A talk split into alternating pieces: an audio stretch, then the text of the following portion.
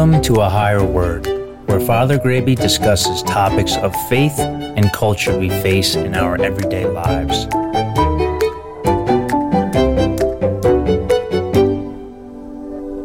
During this month of the Holy Rosary, the month of October, we're going to take the next few episodes to talk about the Rosary with a little introductory episode to kind of set the scene, and then delving into the mysteries themselves Mary's joys, her sorrows, her glories, to gain a deeper appreciation of this devotion and to be able to incorporate it more fully into our own prayer life.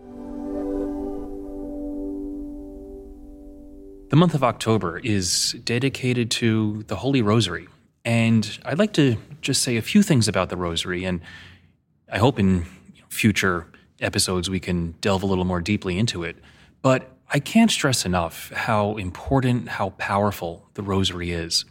It's the most privileged prayer in the history of the church. I mean, outside of the Mass, of course, but in terms of private everyday devotion, I mean, so many popes and saints and doctors of the church have stressed over and over again pray the rosary. You know, our Blessed Mother in her apparitions, most famously at Fatima, you know, pray the rosary every day.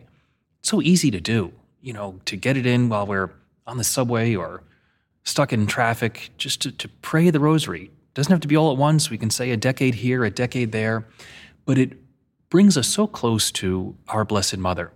One of the ancient Nicknames for the rosary is Our Lady's Psalter, meaning Our Lady's Book of Psalms. There are 150 psalms.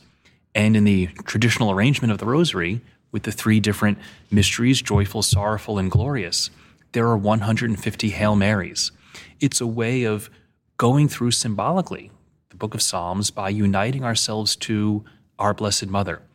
The Feast of the Holy Rosary itself on October 11th was instituted by the Pope back in the Renaissance when there was a tremendous battle. You know, the um, Muslim forces were uh, threatening to take over Europe, and it wasn't looking great for the Catholic countries.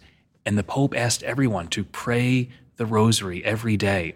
And the tides turned, the Catholic side won, and it was a tremendous victory. Our Lady of Victory it comes from this feast day.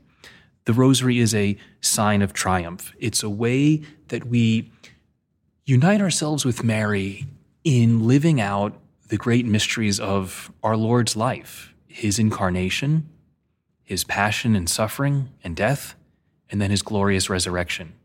Right? These are Mary's joys, they're her sorrows, they're her glories.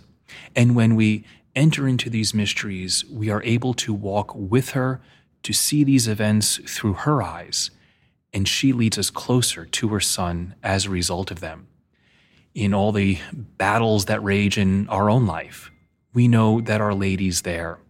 And if we stay close to her rosary, this, this beautiful, privileged prayer that's her crown, then we will also share in her victory, the victory that is our heavenly glory.